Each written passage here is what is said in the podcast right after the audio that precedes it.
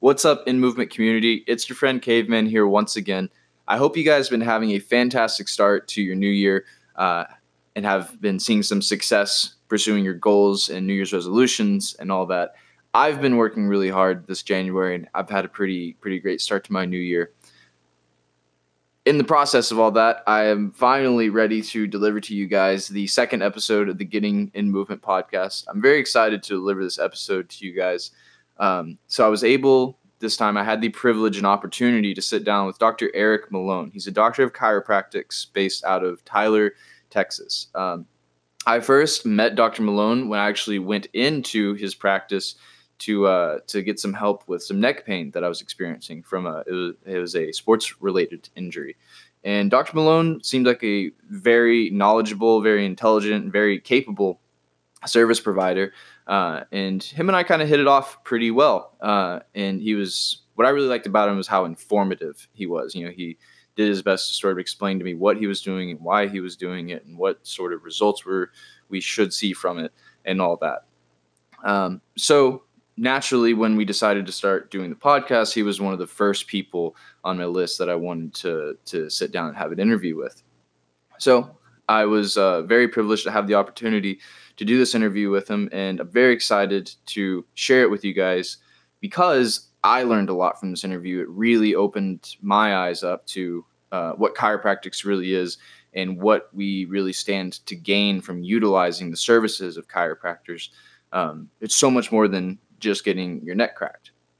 Uh, so I gained a lot of value from from doing this interview, and I learned a lot. So I hope you guys can gain as much value and learn as much from listening to this as I did from uh, from doing the interview. So with that said, uh, that's enough of me rambling. Let's get on into the interview. I hope you guys enjoy it. If you have any questions for Dr. Malone, just leave a comment on whatever platform you're listening to this on, and uh, and we will get those questions answered for you. Enjoy the interview, guys. How's it going, everybody? Caveman here. I'm here today with Dr. Eric Malone, chiropractor. Uh, and he's just gonna tell us a little bit about his journey becoming a chiropractor with health and wellness and all that, and you know, hopefully give us some tips and tricks that we can take home with us. So thanks for having uh, me here today. We're uh, we're in Dr. Malone's uh, in your practice, is what you would call it. Yeah. Yeah. Um, pretty neat facility. Got a lot of neat posters and cool old textbooks and that sort of thing around here too. I do love old textbooks. Yeah. So the way I usually like to do this, um, you have a lot of unique insights and ideas, right, that are your own that no one else has, and you arrived at them through your process and your own journey, right? Right. So usually I like to, you know, start at the beginning because that's where most good stories start, right? We'll just kind of go from there. Okay. So what was your first exposure to health and wellness or sports and recreation, all that? Like, did you get break your leg as a kid? Had to see a physical therapist? Sports in high school? No, well, so I did sports growing up, soccer. I always Okay. played soccer. Um, and we had a trampoline, a rectangle, so we Sure. were always on the trampoline. Cool. Um, so you know, I played sports my whole life, and I was lucky. I never had any significant injuries. Um, I never went to a chiropractor. Never had to go to physical therapy. I never had any surgeries. I was just Right on. just very fortunate. Yeah. So. Do you uh, do you attribute that to, to just lucky, or did you have like really great coaches or great athletic trainers at school? Or Uh, I had some good coaches. Mhm. Um, it just depended. I moved around a lot, so I was on, you know, like fourteen different soccer teams with fourteen different coaches. okay, wow. Um, so, so was that club soccer, or was that like with the school? some of it in high school it was school. Okay. Um, before that, I played competitive club, Okay, and some those were some of the better coaches, to be honest. Sure. The school coaches were just you know somebody that was there just kind of organizing the event. Right. So totally, cool. So, um, what did you you go through high school? You're playing soccer. Did that lead into and did you do collegiate soccer at all, or after high school was that kind of? yeah, after high school, that was it. I played like a little bit of co-ed. Sure. But Why was that? Were you just like not interested, or No, just so I went. I went to college in Wichita Falls, Texas, Okay. and Midwestern State University is the university. Okay. And they've got uh, my dad might have gone. there. they've got a prestigious soccer team that's very Okay. hard to get onto, Okay, and yeah, I didn't even try out. Sure. Okay. So I, they hadn't scouted me. I graduated from high school in Caracas, Venezuela. So you know that Wow. I didn't even have that opportunity where I could have gotten scouted. Right. Okay. and um, so I just I just stopped. I just kind of stopped playing soccer, and I let my health kind of fell apart at that point. Sure. Um, you know, I gained a lot of weight. I got up to like 230 pounds, and Wow. college wasn't going well. I was uninterested, and just things Totally. weren't super good at that point. Sure. So what? Um. So from high school to college, what was your like? What did you graduate with, or you know, like how many different times you maybe change your major up to there? You know, what was that whole undergrad process like for you? Uh, undergrad was it was difficult. So you know, I'd gotten into Midwestern State University, and I Mhm. was a computer science major, which that Okay. was that was my passion. You know, I had previously been programming a lot. wow. I was really good with computer hardware, and that, that was an interest of mine. And then I got into school, and you know, things were just not the same as what I was hoping. I would thought maybe college was going to like step it up, and Mhm. everything felt like a step back and Mm. basic. So, any, long story short, um, my disinterest and everything just led to me dropping out of school completely. Sure. So after that, I finally, you know, got interested in, you know, not having a minimum wage job for a little while. Yeah. And I got back into school and I decided to keep my grades up and I, you know, I started getting these scholarships. And so I went through a radiology program there at Midwestern. Um, and so I graduated with an associate's and then a bachelor's from there in radiology. Both in radiology. Mhm. So what was uh what interested you about radiology? Like why why do you think that was like what stuck for you? A couple of things. Um, first off, it was like, you know, a guaranteed job. I guess kind of Sure. like nursing is. Yeah, totally. you know if you graduate with this degree you're going to have a job and it's it's going to be good to you Right, and yeah. you know to be totally honest it really was Sure. during that process i was always thinking i wanted to be a radiologist so Mm-hmm. getting my undergrad in radiology would be a really easy thing to do Hmm. um, so that that those were the two main reasons Gotcha. So what um for a lot of people probably don't really understand what radiology is. So tell us a little bit about that. So with my with my associate's and bachelor's degree, I was just shooting X-rays, MRI, CAT scan, and that kind of stuff. So the job is is more technical than it is anything else. There's not Okay. a lot of decision making. You're not reading the films. You're just producing the films. Okay. And you know there there is a little bit of an art to that. You know anybody Okay. can tell you that just shooting an X-ray anybody can do, but you know showing the pathology well is is sometimes difficult, especially if Okay. somebody in pain. Right. So that's where like the education comes in rather than just like sticking somebody and saying like, hey, press the button, take the picture. Right. Yeah. Okay. Cool. So that's interesting how you like that kind of makes sense how you transition from like computer science into like health and wellness, like with radiology being like you know in regards to health and wellness, but like you said, it's a little bit more like a kind of a task. techie yeah. entrance to healthcare. I think. Sure. Yeah. It's like the healthcare thing for for tech nerds or something. Yeah. Yeah. So um so at what point did you decide like all right like I'm done with radiology let's go to chiropractor school. Um, that one was weird. I uh, so I met my wife while I was in X-ray school, Okay. and her dad was a chiropractor. Okay. and I didn't know that right off. I, you know, Mhm. we talked, and then I found out about it, and I was at the point where I had uh, my bachelor's degree, and I was starting to do some pre med work, Mm-hmm. and uh, So you were looking at med school. yeah, yeah, definitely, I wanted to be a radiologist. That was Okay. that was the end goal. Okay. So that's a radiologist is an MD. Right. Okay. Yeah. So okay, that's just the guy who reads the films. So Oh, they're okay, not okay, involved in taking them at all. okay. they Got do you. the Okay. interpretation part for the, and then they spread the report to whoever the ordering doctor was. Right. So like when I do an MRI, um, a radiologist looks at it, writes up a little report, and that Uh-huh. way I've got a okay, that guy agrees with me on what's going on on this MRI or X-ray or whatever. Totally. Okay.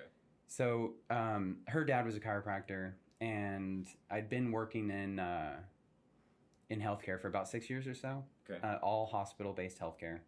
And the people there just, you know, it was not a very happy environment. The Mhm. types of treatments were just really just patching stuff, um, except for surgery. Surgery was the only intervention that I was Mhm. seeing. Okay, all right, we're actually doing something or changing something. Right. Um, and even physical therapy is still not that as popular as you would think it would be in Mhm. medicine. So I was Right. seeing all this and thinking, okay, this is this is really stressful. Nobody's happy, and these Mhm. outcomes are poor. Right. you And, don't feel uh, like you're really healing people. Yeah, yeah, no. And so I had at some point I decided that I didn't want to be a radiologist. All they really do is sit in a dark room and interpret films all day. Sure. And while that's important and it Mhm. pays well, um, it just it was something I was losing interest in, Sure. like kind of every day. Yeah. And so I was considering different specialties Mhm. in medicine. Okay. And about the time I was applying for the MCATs, Uh huh. I was still in organic chemistry two, and I asked to go shadow my wife's my wife's father at his Uh-huh. clinic, and I did. I spent a day over there, and he saw something like you know sixty patients, and you know every single one that came through the door was super duper happy to be there, Yeah. even though they weren't. you know it wasn't like miracle cures all around, but right. Totally. you know, people were happy to be there. It was Mhm. their choice, um, Yeah. and they, you know, he was doing something actual and real for them. Right. And I'd never seen that, you know, in six years of working in the hospital, I never seen Yeah. anything like that. So, um, maybe a month later, I was admitted to Texas Chiropractic College down in Houston, Wow. and so Right the on. journey began. Huh. So do you remember like, did it like creep up on you, or was it like a moment where like it hit you and like this is what I'm gonna do? Uh, no, it was more like, uh, man, I was trying to have to figure out, okay, so I do I derail all my plans Right. and go askew this direction, or should I, you know, barrel on and keep on doing what I've been doing for the last, you know, basically eight years of my life Sure. was leading that direction. yeah. And so I was having to choose between the two, and it was not an easy decision. Yeah. So what do you think gave you that courage to just sort of like derail from the from the assumed path? It was, it was the the shadowing with my Okay. father-in-law that that did the trick. Just seeing like the difference that he made like firsthand. it was seeing his patients Okay. just the the type of care that he was delivering and Right. the type of responses that he was getting in the office and i mean i was only there for one day Right. i just never seen that kind of a Yeah. an environment before Yeah. That's really cool. Do you think? Um, I mean, obviously, you didn't go to medical school and you're not working in a hospital, but do you think like traditional medicine like has any like chance of moving in that direction, or like you know get, gaining that sort of like positivity, if you will, that you saw with with uh, your wife's dad? um yes and no some aspects definitely Mhm. um, we're seeing physical therapy being utilized Sure. much much more than it used to um, we're seeing surgeons becoming conservative Okay. um, we're seeing prescribing doctors much more conservative with the medications that they're prescribing. Um, and I think all of these things lead to a better experience for the patient and better outcomes. Sure. Um, but the it's it's a larger system and it gets abused a lot more. So Mhm. the environment's just not. It's the environment may never be the same, Right. but the the overall practice I think is getting better. It just has a lot of growth. the outcomes are improving, basically. Yeah, um, and but with anything, you know, the more we understand, the more we know, hmm um, the more we research, the Right. better the outcomes become. Sure, Because totally. that, you know, that empirical observation of an outcome, just because it Mhm. happened once, does not mean that's the best thing for a large population. Right. Um, and doctors love to do that when you have this spectacular story. You start just applying that to everybody. Like, if I do this this treatment, there's Mhm. going to be a spectacular story, so I better keep on doing that. Right. Um, and that's that's a, bi- a form of bias, really. Sure. So you know, I think just through research, through evidence based care, hmm um, we're seeing things get better. So, do you, as a chiropractor, do you communicate very much with MDs? Do they do they send people to you ever, or because I know you ha- you send people out to them quite a bit. Right. Is there like is that? It's uh? The the two way road is Mhm. there. It just needs to be utilized properly. Sure. Um, a lot of chiropractors do not, and Okay. I, I think that's a mistake.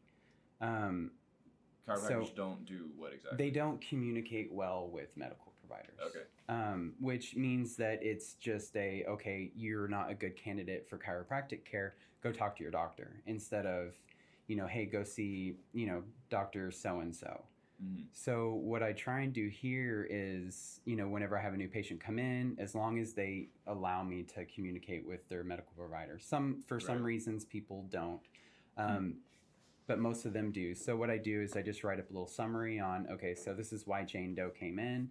This is you know my impression of her case and these are the treatments that we're rendering.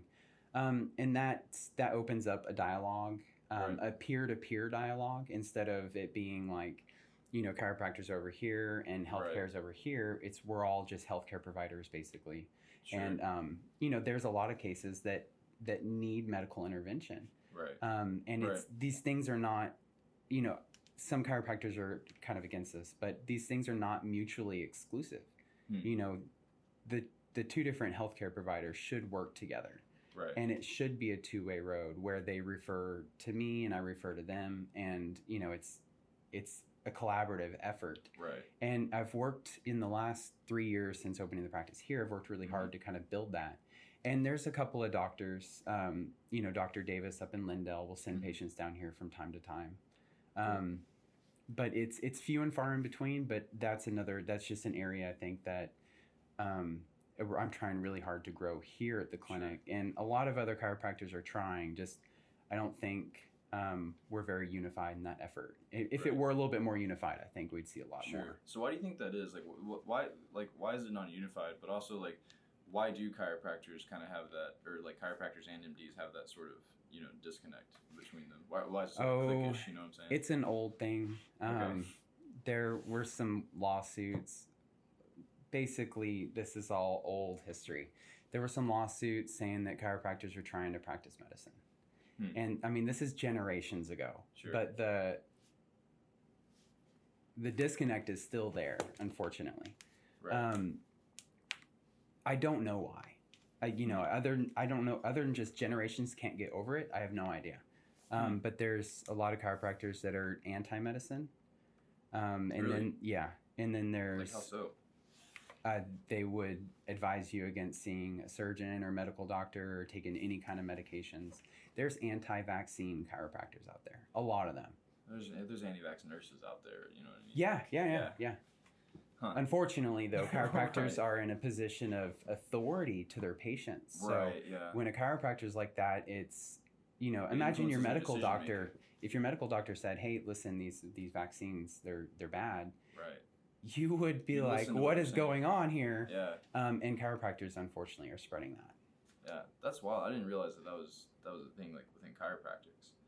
Um, are you are you you're familiar with uh, ZDoggMD? You ever heard of him? Yes. he's uh he, he kind of goes rants on about that quite a bit pretty entertaining um so where like do you have any thoughts on that specifically the whole like anti-vax thing you're not trained or or whatnot with uh, internal medicine so to speak but you know what are your what are your thoughts on that at least from like a cultural sociological perspective Well, you know first off, that is completely outside my scope of practice. sure yeah Um, and so I don't advise anybody yay or nay. I say Right. go talk to your doctor, okay and I know what their doctor's going to say. right yeah So you know, at the end of the day, we're on the same page. Totally. Yeah. So what? Where do you like? Where do you think that came from, though? Like, why is that?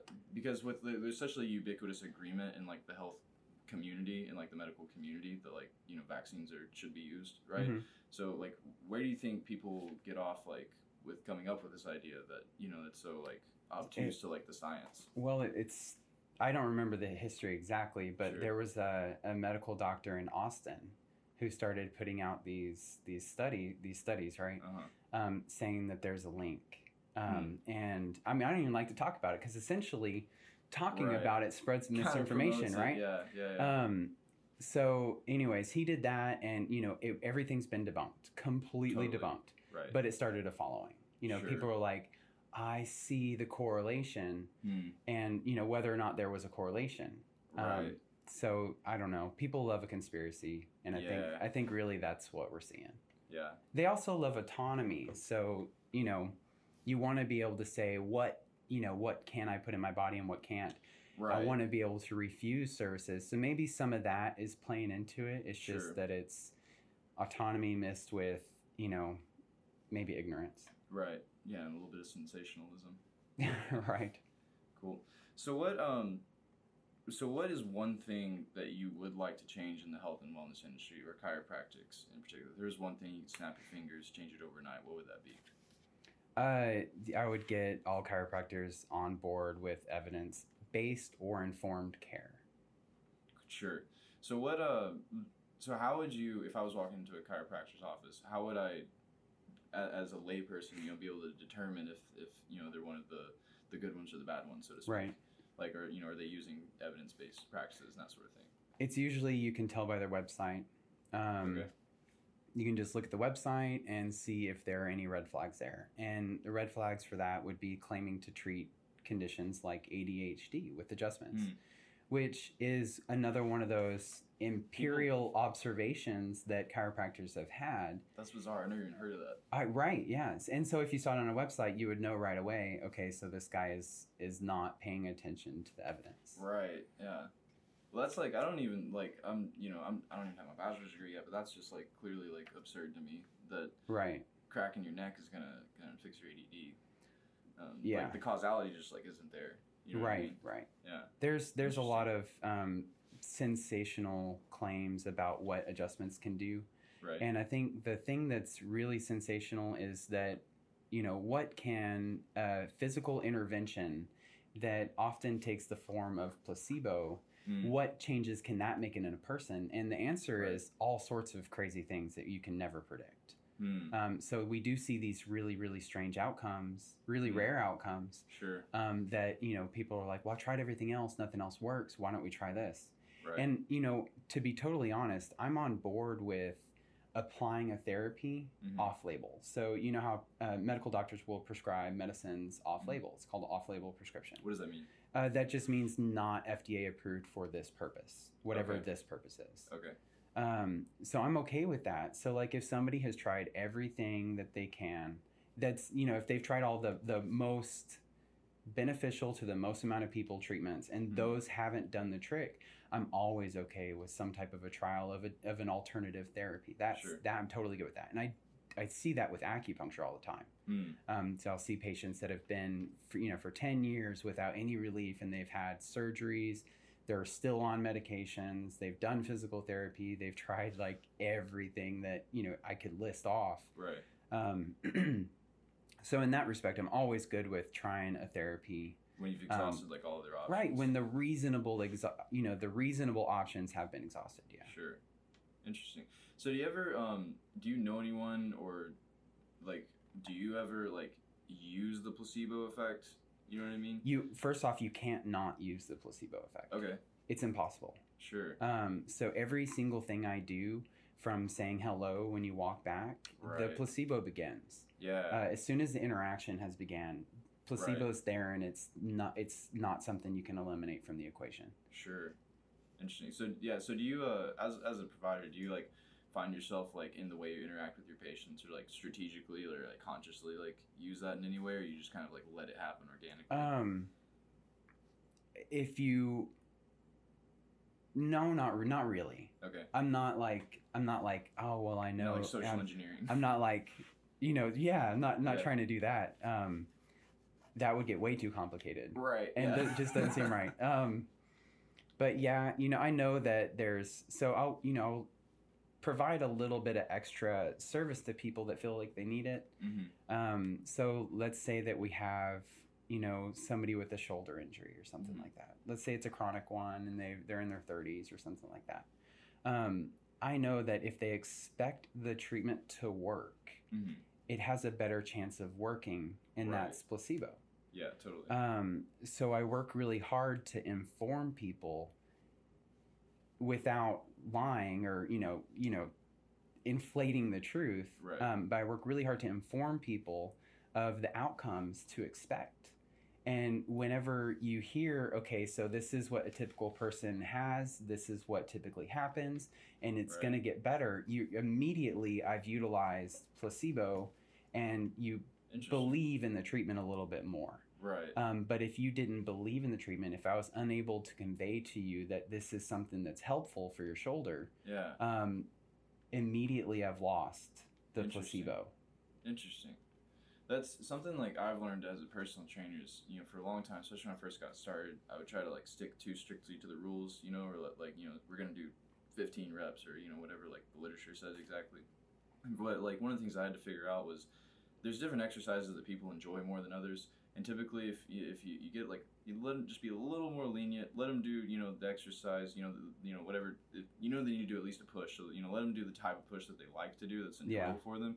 They typically work a little bit harder and they believe in it a little more. And so yeah, Yeah. it tends to they they yeah between working hard and believing it a little more, they tend to get a little better results from that. Right. Yeah. Interesting. Yeah, that's uh, I never thought about it that way. Like you know, like from the moment they walk in the door, like the first hello being kind of where that where that begins. Yeah. that's really interesting. So, what is one the number one lesson you would like to teach to people if like everyone in the world, if you wanted them to know one thing about chiropractics, or you know, as far as being a patient, what would uh what would you want them to know? I, I think I would like, and I haven't had enough time to think about your question to give a, a good answer, Sure. but I think We that got, we got plenty of time. Right. I think that what I would like is for people to understand that chiropractic manipulative therapy, Mhm. the adjustment, Mhm. spinal manipulative therapy is just that. It's a therapy. Mm. There's no kink in, you know, the rotation of some vertebra that I can push on Mhm. and it's not clicking back in place. We're Mhm. cavitating joints, right? We're applying Right. a therapy to the joints around that segment. Sure. Um, and I would just like people to understand that spinal manipulative therapy is a therapy and Right. it's not a cure. Right. Um, and it's that's difficult. We just talked about placebo. That's really cure. Okay. difficult for me to convey to patients without them losing their, you know, quote unquote faith in Right. the adjustment because I hear that all the time. People like, well, I believe in chiropractic. Yeah. And, you know, my thing about that is that I appreciate what they're trying to convey to me. right. Um, but what they're really saying is that what I'm doing has no evidence base. What I'm doing requires somebody to believe in it for it to Mhm. be effective, Mm. or for me to have gone through a trial where they've gotten better and they're like, oh, now I believe in it. Right. Um, when it's just a therapy, every Right. patient responds differently, every condition responds differently.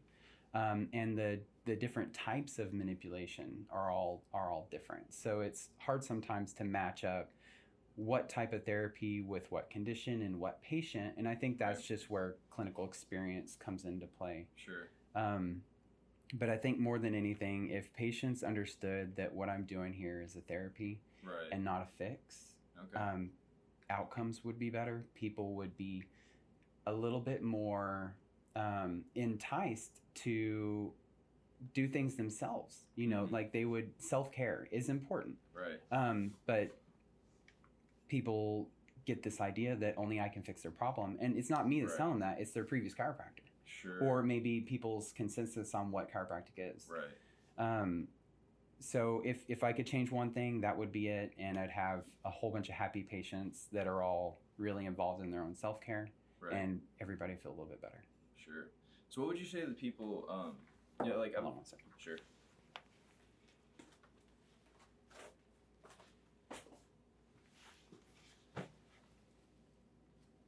So, what would you um, what would you say to people who kind of have a bad impression of chiropractors. Every now and then, I meet someone who you know they kind of put it in the same category as like uh, smudge sticks and you know like woo culture type of alternative medicine and like in a bad way. You know what I'm saying? What would you say to those people who like pro- perhaps it's probably because they don't really understand what it is? Right. So I, there's two different subsets of those people. There's Okay. those people who have been to a chiropractor, and there's Okay. those people who have not. Okay, The people who have not, I can't help, and I don't have time for that. Sure. Um, right. You know, one one day you'll have some neck pain and nothing else will work, and maybe Right. you'll venture into a chiropractor's office, and I hope you see a good chiropractor. yeah. Um, but for the people that have been to a chiropractor that feel that way, uh, they went to they didn't go to a good chiropractor. Mm. It's just that simple. Like they had a bad interaction. It could have been a personality clash. It could have been the doctor applied the not the best treatment for the case. Right. Um, it, or might not have explained that you know with physical stuff comes side effects, physical side effects, right? So I'd say most of the time, if people have been, that's that's better than people saying, okay, it's it's it's crazy if they haven't been, because really that's crazy. Right. because chiropractic is not it's not one thing. Chiropractic is not just adjustment yeah. now it used to be for a long time it was there were a lot of purists and there still kind of are um, that you know they don't do anything other than adjust you know they've Mm. got this idea that adjusting releases an innate force which heals all disease um, right your expression says it all right so anyways um, yeah it's it's uh it's really not i so i personally outside of the office unless Uh-huh. somebody's coming in to see me Uh huh. i don't talk to them about hey this is what chiropractic is because Sure. most people have this preconceived notion, Right. either from uh, like television or media or a family Right. member. Um, but the the worst thing that can happen is somebody writes it off as nonsense without ever even trying. Um, Right. And for those Which people, just as absurd as like anti-vax, like Right, yeah, yeah, because yeah. you don't have any, you don't actually have any information to base that opinion. right? Yeah, bro. yeah. Huh. So what? Um, where like the the innate force thing? Like, where does that come from? Uh, that that's really old. So that comes from the origins of chiropractic. So, Okay.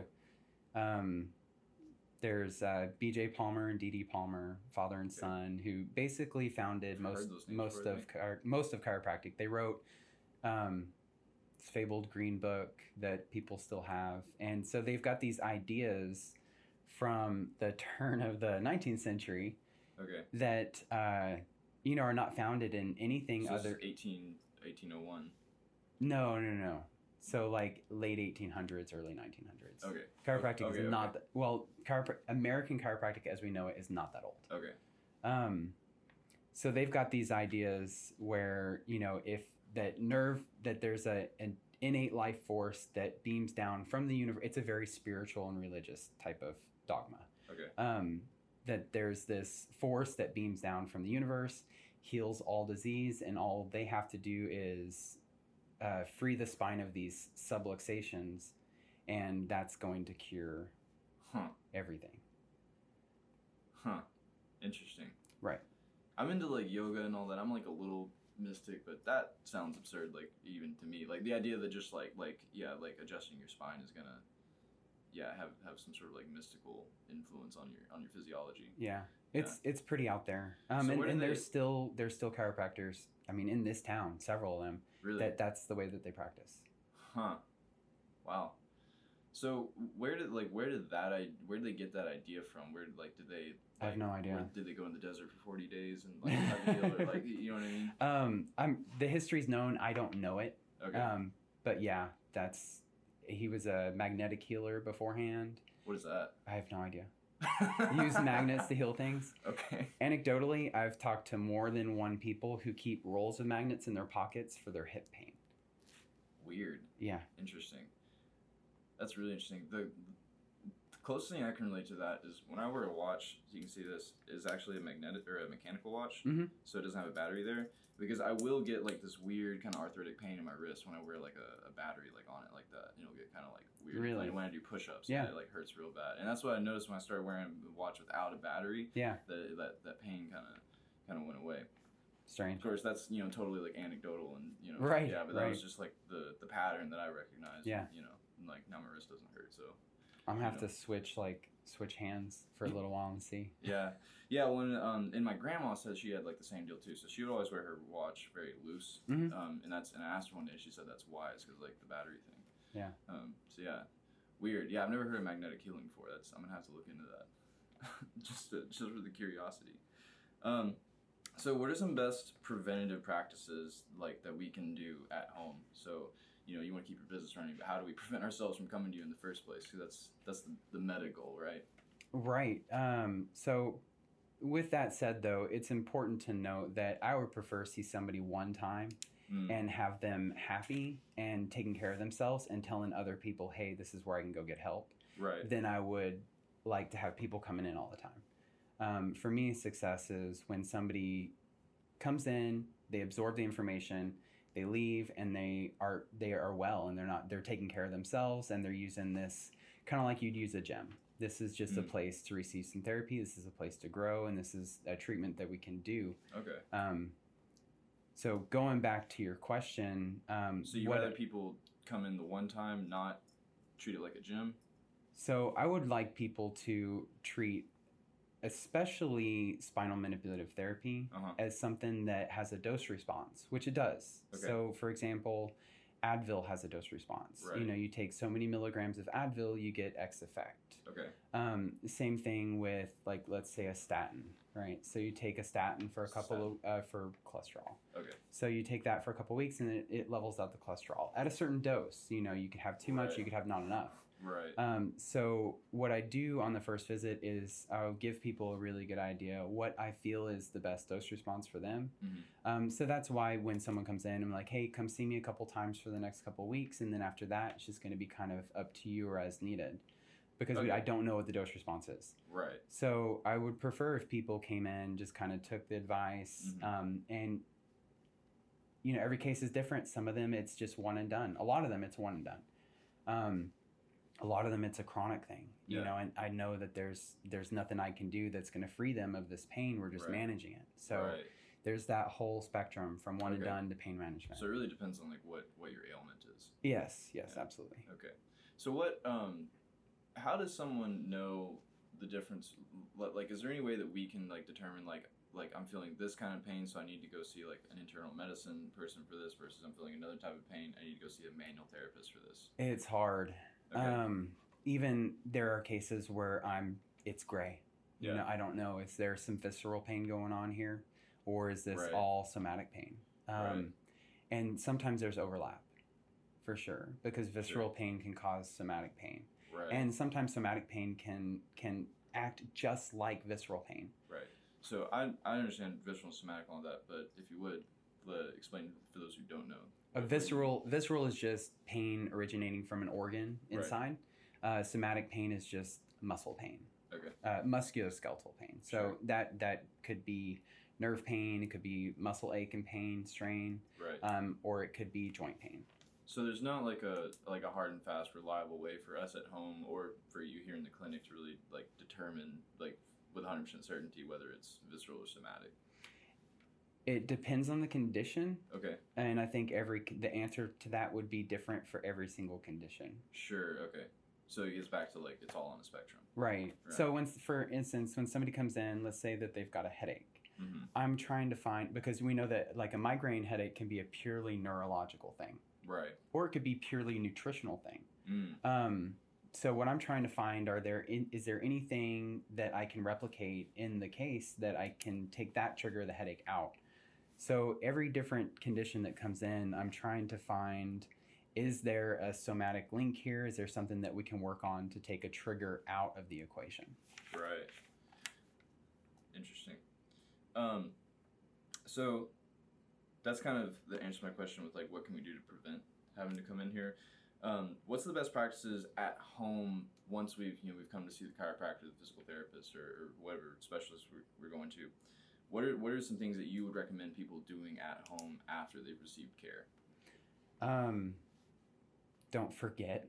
Sure, yeah. Take care of yourself.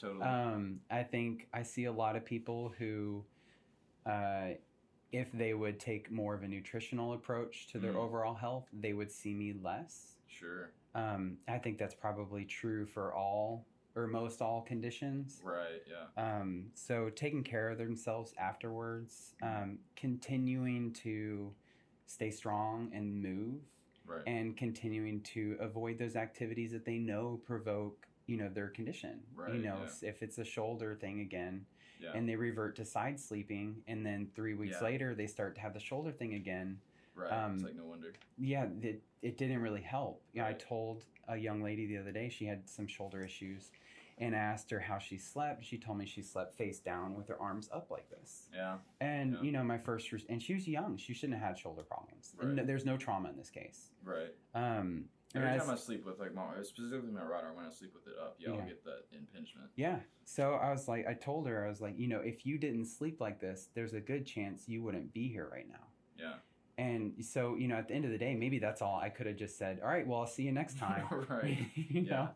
Um, but we went ahead and did some treatment, got her on some rehab and stuff. Sure. like. Yeah. Yeah. The one they probably when they come in, they want to at least get the pain managed for sure.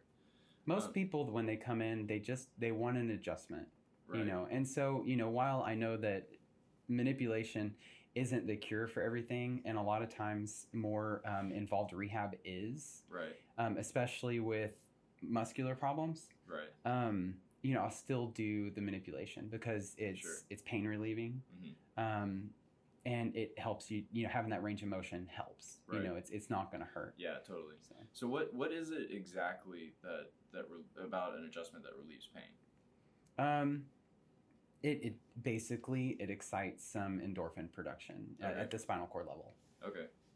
Cool. I mean, it's not very long lasted, but it, it does. So I mean, I'm sure you've had a, a thing, and then you you got a little bit of movement in there, and then you're like, and that feels better. And you know, to to your brain, it definitely does feel better. Right. Yeah. Well, I'll, I'll get you know my, my traps will get real tight, and I'll you know I'll have like this tension throughout the day, and I won't realize it until I go, and then I'm like, oh, I feel so much better. Yeah. Yeah. You kind of get that. You feel like a little bit looser after that.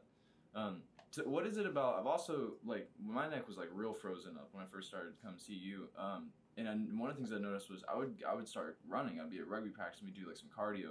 And after I got a little warmed up, then you know I, I couldn't quite like get my neck like opened up right. But then like, after we like warmed up a little bit, then suddenly it just like came wide open. So what, Yeah. what's that about?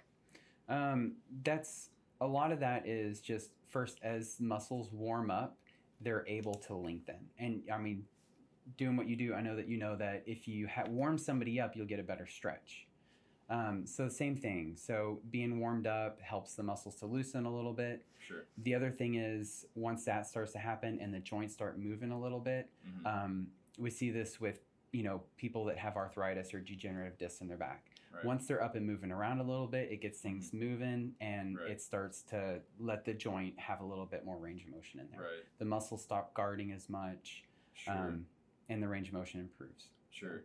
So, um, can you talk a little bit about specifically what um, like an adjustment is as far as like the encapsulation and all that? Because I think a lot of people, like you were saying earlier, think that like you know your vertebrae is like rotated nine degrees and you're like Right. pushing it back in place. right Um, do you like you want to clear that up for people a little bit?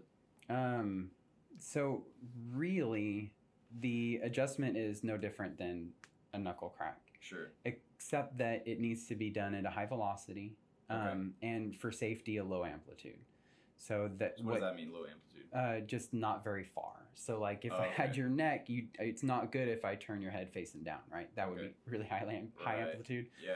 Um, so it's Short it's high, short and fast. So that's why the adjustment's always kind of a quick thing. Sure. Okay. Um, and those those tend to yield the best results. And so Okay. essentially, you know, in with the spine, Mhm. there's two synovial joints on the back of each uh, between each vertebra. You know, the Right. zygapophyseal joints or the Mhm. Z joints or facet joints. Mhm.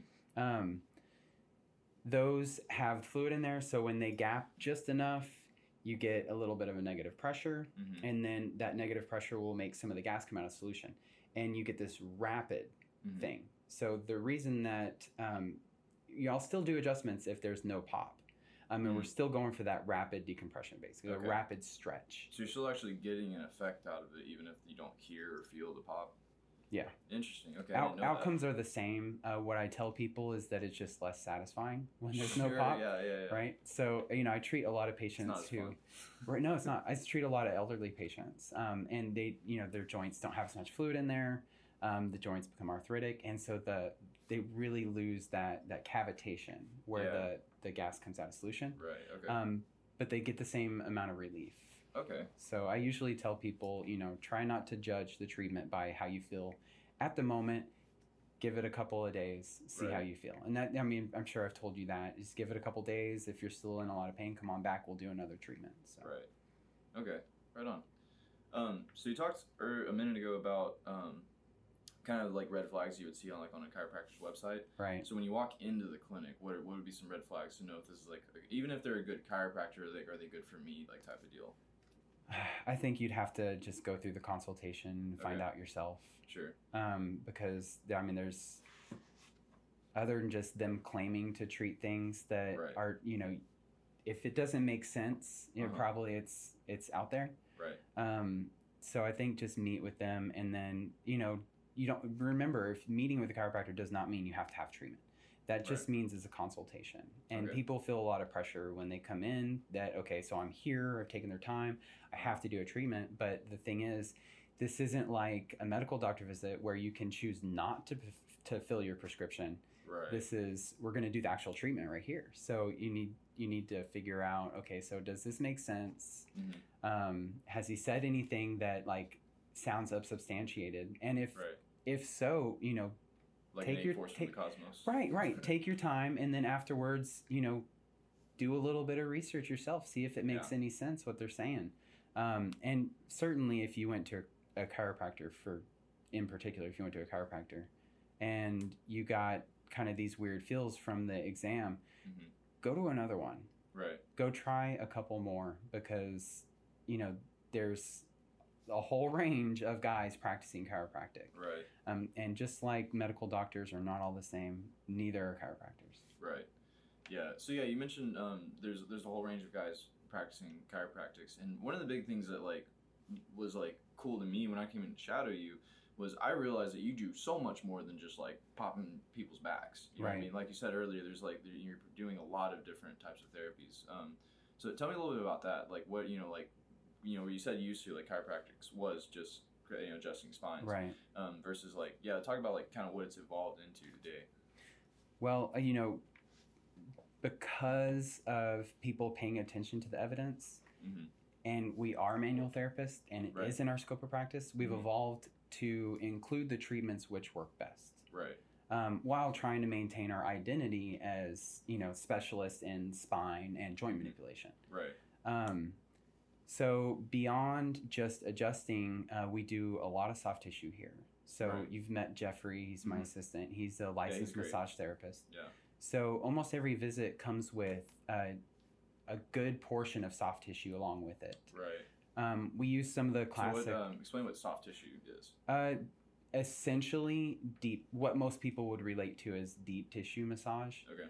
Um, so he's using a lot of force in a Right. little focused area, and Right. usually in areas that we know have the best benefit. Right. Um, and so we, he'll be in there for the exam most of the times, Mhm. and then kind of you know we go over the diagnosis and say, hey, this is how you can spend five minutes of soft tissue and get the best result. Right. And so I, early on, I used to do all that myself, um, but I've kind of, you know, delegated that out to him sure. Yeah. um, since it's that's within his license, and you know we work together pretty well. Um, so we do a lot of a lot of soft tissue work. Um, we do the classic modalities, you know, E-stim, Mhm. traction, decompression, um, and those things chiropractors have been doing for a long time, really. Right. Um, and then I think the newest thing to the chiropractic profession is rehab. Um, it's important Okay. to know that when a chiropractor is doing rehab, it's not physical therapy. Okay. Um, and that's one, it's a licensing thing, Sure. right? You know, I can't claim to practice medicine and I also Right. can't claim to practice physical therapy. Sure. Um, but physical therapy is a much more, It's a little Uh, closer to chiro than. Medicine. yeah, well, it is. Um, and they're doing joint manipulation as well Right. nowadays. Oh, they are. Yeah. Okay. Um, which is great yeah. because it's a good therapy, right? Sure. Yeah. Um, I didn't know that. so we do rehab, but most of it is self-directed rehab. So when I have a patient who's not getting results with any of the rehab, they're having trouble doing it, Uh-huh. you know, I, I can't be there for them to help them through all that. So I often will say, hey, you need to go find a good physical therapist Sure. and get that that one-on-one contact that you need because they're going to be there to watch and find your weaknesses, find your strengths, build on those, and kind of guide you along with the process. Um, Right. So I do basically, I would say a like a a minimal amount of rehab compared to physical therapy, Right. but compared to most chiropractors, I do quite a bit. Okay. So I try and give people, okay, so what's what's the simplest things that they could do because most people don't need more than just a couple of weeks of stretching or strengthening and something like that. For sure. So so you like do an assessment and then you like write some exercises for them to do and you kind of send them off to do it on their own. You're not there coaching them through like the, the workout. Okay. Versus a physical therapist, they would actually be there. Right. Like so I use I use basically internet tools. Okay. Um, so they'll have videos and word descriptions and pictures, Right. and I kind of I put out the sets and reps and frequency Sure. and all that kind of stuff. right. But at the end of the day, it is self-directed, and I know you've seen you know somebody trying to do a squat, for example. Yeah. you know you you not just going to do it perfect the Right. first time For and sure. often people don't um, so i try and give them the best tools you know Mhm. it's a cost effective solution and it helps Right. a lot of people but sometimes it's not quite enough Right. and then plenty of other times they came to a chiropractor they were looking Right. for joint manipulation you know they were looking for somebody to kind of fix a problem for them right. and they're looking for more of a passive solution so sure. um, something like a third of the rehabs that I put together specifically for patients for Mhm. their condition, the email is never opened. Hmm. And I hear this one all the time. You know, three weeks later of treatment, they're like, "Hey doc, is there anything else I could be doing?" And I ask them how the rehab's been going, and they're like, "Oh, you sent me rehab," and you know, I have to be like, "Yes, I Right. did," and we talked about this, and totally. you know, it would be helpful if you were doing that along with this. Right. Yeah. Yeah. Well, and th- th- that's what seemed to me like um, when I first came in. That was one of the like cool things. I was like, oh, they do rehab too, because like um, PT, like physical therapy, is like pretty expensive. Yes. Um, so a yeah. lot of people don't quite need that much. Some people do like need Right, like, yeah. more serious intervention like that. But for people, it's just like you know, I'm like my knee like aches a little bit. You know what I mean? Like, Yeah. Something like that is uh, it, like I kind of filling a vacuum in like the allied health network that you know hasn't been filled so far. It's really that's really cool. It's all kind of like becoming more comprehensive, and you Mhm. know, everybody's like sort of all the different professions are sort of like helping each each other out. Yeah. You know what I mean? Um, yeah. So what are your thoughts on uh on like other forms of alternative medicine? Um, I say other forms because when, when you Google chiropractic, it says like chiropractic is a form of alternative medicine. Um, but yeah, so like um, the more like out there things like uh, uh, like essential oils is one thing. Like my parents are real big on essential oils. Like, Right. do you have any like strong opinions on that? Um, I don't have. I try not to form opinions on things like that. Sure. Right. Um, Follow the evidence. but the but the evidence currently says that if there is anything, it's very weak. Sure. Um, so what with people, what I normally do is just say, hey, try it. hmm It's not going to hurt. Yeah. Uh, Right. but I don't. It's not something that I prescribe or recommend strongly to anybody. Totally. Yeah. My mom gave me this like thing of like it's like icy hot, but it's like Mhm. essential oils, and it, Mhm. it feels just like icy hot. And so Mhm. like you know like my I, my thought process is like is well, it the deep, is it deep blue by chance? Yeah, it's deep blue. It's totally deep blue. So deep blue is actually a good product. Okay, cool. So, So let's for- talk about that. For whatever it's worth, I don't even know what's in it, but Okay. I can tell you that everybody who's ever used Deep Blue. Sure. has gotten benefit from it. Yeah. I've, I'm it feels yet, a little stronger than icy hot, actually. right. I'm yet to. It's a good counter irritant, I think, and it lasts on the skin for quite a while. Okay. Um, I use so I've got the Deep Blue cream right up there. Okay. So I mean, shameless plug. right. Well, not even a plug. I don't even sell it. Sponsor Um, me. um, but that's I just Okay. anecdotally, I don't have the evidence. I don't have a case Right. study, um, and unfortunately, they don't either that That's I that I know of. That's a pretty low risk uh, thing as far as like not having the evidence for it. You know what I mean? It's just like a topical ointment. Right, right, and they, they don't need to prove anything to anybody. Right. Yeah. Right. Like I said, it's it's like kind of up there with like icy hot. Yeah. Type of deal. Yeah. So um, can you tell me a little bit more about like the history of chiropractics? Like you know maybe not as far back as like the innate cosmic force, but Right. you know um, just kind of like in in your like in the time that you've been in the industry, like how you've seen it grow and change over time. Um, I'm I'm seeing the emergence of chiropractors who are not afraid to incorporate rehab into their treatment, of chiropractors who are not afraid to work side by side with medical doctors, of chiropractors who are not afraid of evidence. Sure. I have some concern that a lot of the fear that chiropractors had for evidence was based in they thought that maybe their treatment didn't have anything going for it. So it was like an ego thing. They didn't want to. I don't- I don't know. To be totally honest, I have no idea.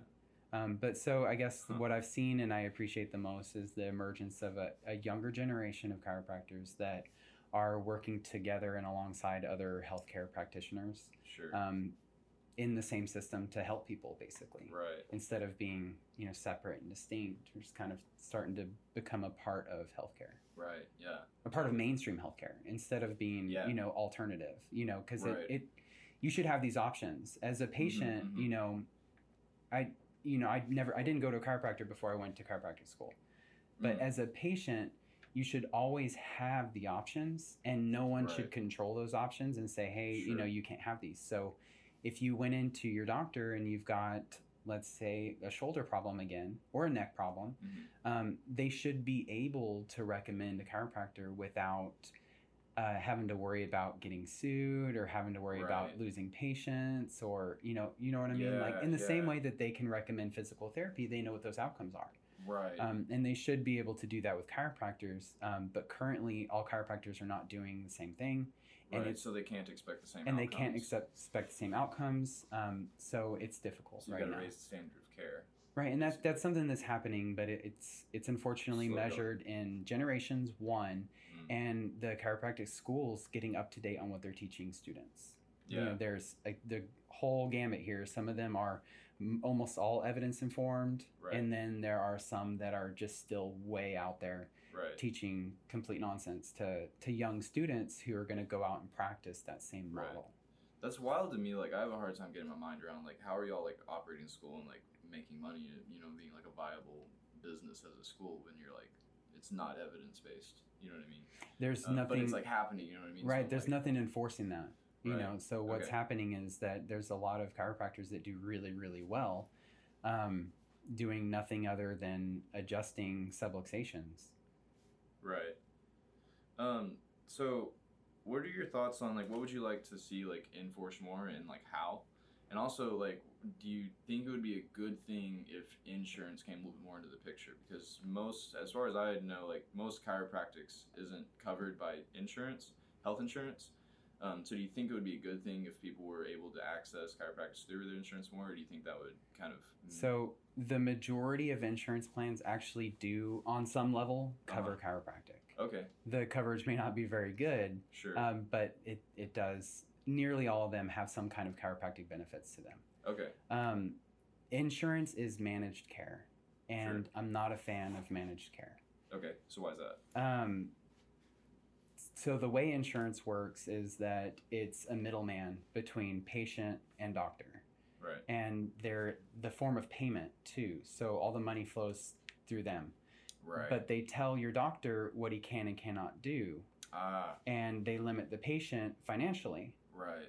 Um, and And this they're not doctors, so like, how do they know? right, and this turns into uh, price inflation on the side of doctors That's and hospitals. Like, worried about. Yeah. um, and it turns into as a patient you have no idea you know Uh-huh. who's man who's in control of your care right. um, how much is your care actually costing right. so all those things get intentionally blurred by by managed care or the large insurance companies um, Right. who are operating as a middleman um, Right. there's a more classic form of insurance where you deal directly with the doctors and Uh-huh. then you send your bills to your insurance company and they're like oh yeah let's reimburse you on this and that's that's kind of the way insurance always you know it was originally and Right. it is in a lot of other industries besides healthcare where Mhm. it's they've turned into um, a, a, a barrier Yeah. between you and your providers so i mean i have a, Do you, do you think there's any chance we'll ever like get back to that? uh, maybe Yeah. i don't know and maybe if it's just To have to gather enough support, enough people would want it bad. I think a lot of people do want it it's just Right. that um, the people with money Right. uh, they like that system because it makes it makes a lot of money Sure. um, like Keeps the powers that be in power. Right. Um, I'll have to send you. I put a blog post up, just Okay. literally about insurance and how it is. Um, but it's We can link that in the, in the description Okay. um, but it's not. You know, it's not a good situation. Essentially, they're they're. It's a business, and they're just making money. Right. Um, whereas you, we should be working with our providers, with our doctors. right. Prices would be super good. Everything would be competitive. Healthcare would be really, really good. Right. but uh, you know, I can say all that, but there's no way to know. You, t- you know, we've got this really deeply ingrained system where insurance is there, and it's it's hard to change anything, Right. especially when you're dealing with really big, in, you know, industry that's got lobbying power. So- Right. Yeah, well, the price inflation was like my main suspicion because, like, when I think of a medical doctor, I think of insurance a lot more than when I think of like a chiropractic. Right. right? Um, and chiropractic is like for sure more affordable than like you know going paying out of pocket to your doctor, your Right, yeah, yeah, therapist. yeah. You know what I mean? So that's what I was kind of wondering if that's perhaps because insurance hasn't gotten like as tight of a grip on the thing. Because that seems to be what happens is when Well, insurance gets a grip, yeah. and like prices. if you if you call around to chiropractors and you find one that takes insurance, their cash Uh-huh. prices are going to be higher than the guy who doesn't take insurance. Mm, And that's that insurance companies have you sign a contract saying that you won't offer a dual fee schedule, and they've passed legislation saying that you can't do that either. huh. Um, so you know you have to offer the same price, and Yeah. insurance pays portions on the Yeah. price, right? So you have to you you, you make you set your price a little bit higher so that you get reimbursed the same. Um, And that the main reason I'm a cash practice is so that I can have pricing that's Uh-huh. transparent and everybody can see right. um, and everybody gets the same price. And there's also not, you know, I'm not paying some other guy to manage what I'm doing with my patients, um, Right. and my patients aren't paying him for something they may or may not even need. Yeah. Yeah. Interesting. Man, that gets like real convoluted real quick, like all the different like factors and forces and like in like business entities involved that Right. are all influencing this whole I- thing. I don't think that. So a lot, almost all chiropractors take insurance first off, Okay. and most insurance companies do cover chiropractic on some level. Sure. Um, but I don't think it's a good thing for the profession in the long term. Sure. I think that the only thing that's going to happen is the same thing that's happened to our hospitals, where you don't know if it's going to be a three hundred dollar bill or a thirty thousand dollar bill Right. Yeah. On a little bit of a different scale. But you know, Sure. Yeah. Yeah, for sure. Cool. Well, Dr. Malone, that's pretty much all my questions I have for you today. Do you have anything else that you want to um, share with anybody, put into the, the ether before we go? nothing I can think of. Just Cool. check check out the blog post. Sure. Yeah. Yeah. I'll for sure. You send me that link and I'll get it in the video description. Awesome. Check it out. So this was Dr. Eric Malone, Doctor of Chiropractics. Hope you guys enjoyed it. Hope you gained some value from this. If you have any questions for Dr. Malone, leave a comment down below, and uh, and I'll get those questions to him. Don't forget to check out his blog post if you're interested in that. And until next time, get in movement. Well, I hope you guys enjoyed that episode. I hope uh, you learned something from Dr. Malone today or gained some value from the episode otherwise. Uh, I would lo- I just want to take a minute to inform you guys about a little feature that we have. So we post the podcast or publish it through anchor.fm. So that's an it is a website and it's also an app you can download on your phone. Um, so anchor.fm does a few really cool things. Um, one of them is you can download the app and you can actually go and listen to the podcast on the Anchor app itself. Um, so as opposed to you might be listening to this through Apple Podcasts or Spotify or some of the other um, more mainstream platforms. The cool thing about consuming the podcast through Anchor is you can actually send us questions. So and in a uh, audio form, so you can record your voice actually asking the question that you want to ask and send it to us. So in the future, if you know a we're going to have a specific guest or a you know specific type of uh, person on the podcast in the future, and you have a really interesting question that you would like us to address in that podcast, you can send that to us, and not only will we know to ask that question, but we can actually play your question in the video itself rather than me sort of translating uh, your your question for you.